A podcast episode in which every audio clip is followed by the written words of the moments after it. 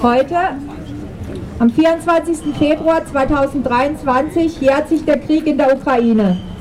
Vor einem Jahr ist Russland in die Ukraine einmarschiert und hat einen Krieg begonnen, der bis heute anhält und viele Tote und Verletzte mit sich bringt. Wir verurteilen den Überfall Russlands. Unsere Anteilnahme und Unterstützung gilt allen Opfern dieses Krieges und ihren Angehörigen, allen Geflüchteten sowie allen Deserteuren beider Länder. Unsere Solidarität gilt den ukrainischen Menschen. Hilfsgüter, Spenden, der Transport und die Aufnahme von Geflüchteten, medizinische Versorgung, Sprachkurse, Integrationshilfen sind nur einige Beispiele dafür, wie Solidarität mit den Betroffenen sinnvoll umgesetzt werden kann.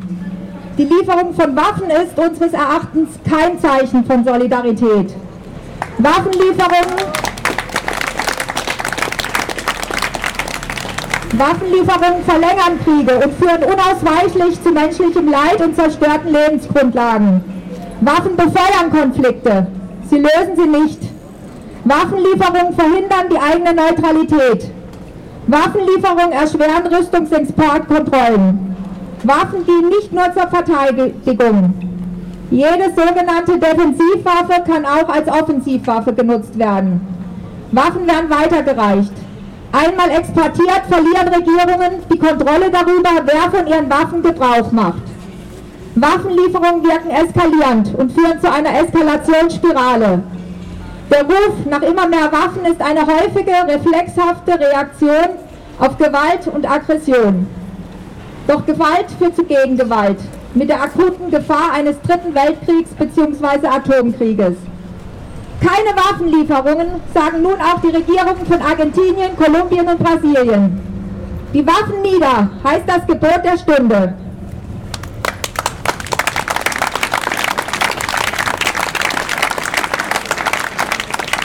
Wie bereits erwähnt, ist der Angriff Russlands auf die Ukraine mit nichts zu rechtfertigen.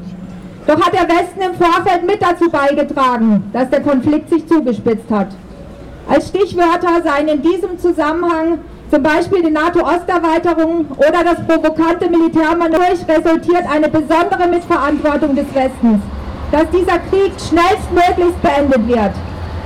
Statt immer mehr Waffen Statt immer mehr Waffen müssen diplomatische Friedensverhandlungen angestoßen und deeskalierende Maßnahmen eingeleitet werden. Es muss um ein Waffenembargo und Waffenstillstand gerungen werden. Bis zum Frieden. Das wäre es doch, was den Menschen in der Ukraine und in Russland wirklich helfen würde. Lasst uns nicht der Kriegsrhetorik und Kriegslogik folgen, die besagt, dass die Antwort auf Gewalt nur Gegengewalt, Militär und Aufrüstung sein kann. Gewinner dieser Kriegslogik sind die Rüstungsindustrie und die Macht der Kriegstreiber. Verlieren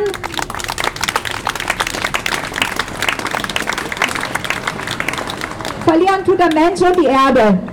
Denn Frieden und Abrüstung bilden die Voraussetzung, existenzielle Herausforderungen der Menschheit angehen zu können. Lasst uns daran glauben, dass Diplomatie und Völkerverständigung möglich ist, dass niemand unser Feind ist und dass es nicht akzeptabel ist, dass Menschen auf Menschen schießen. Es geht darum, den Frieden zu gewinnen, nicht den Krieg. Wir verurteilen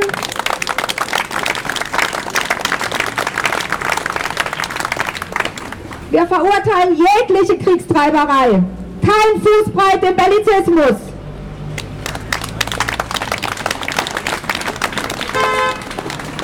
Für Solidarität mit den Menschen, nicht mit den Regierungen. Für eine friedliche, gerechte und klimabewusste Welt. Danke.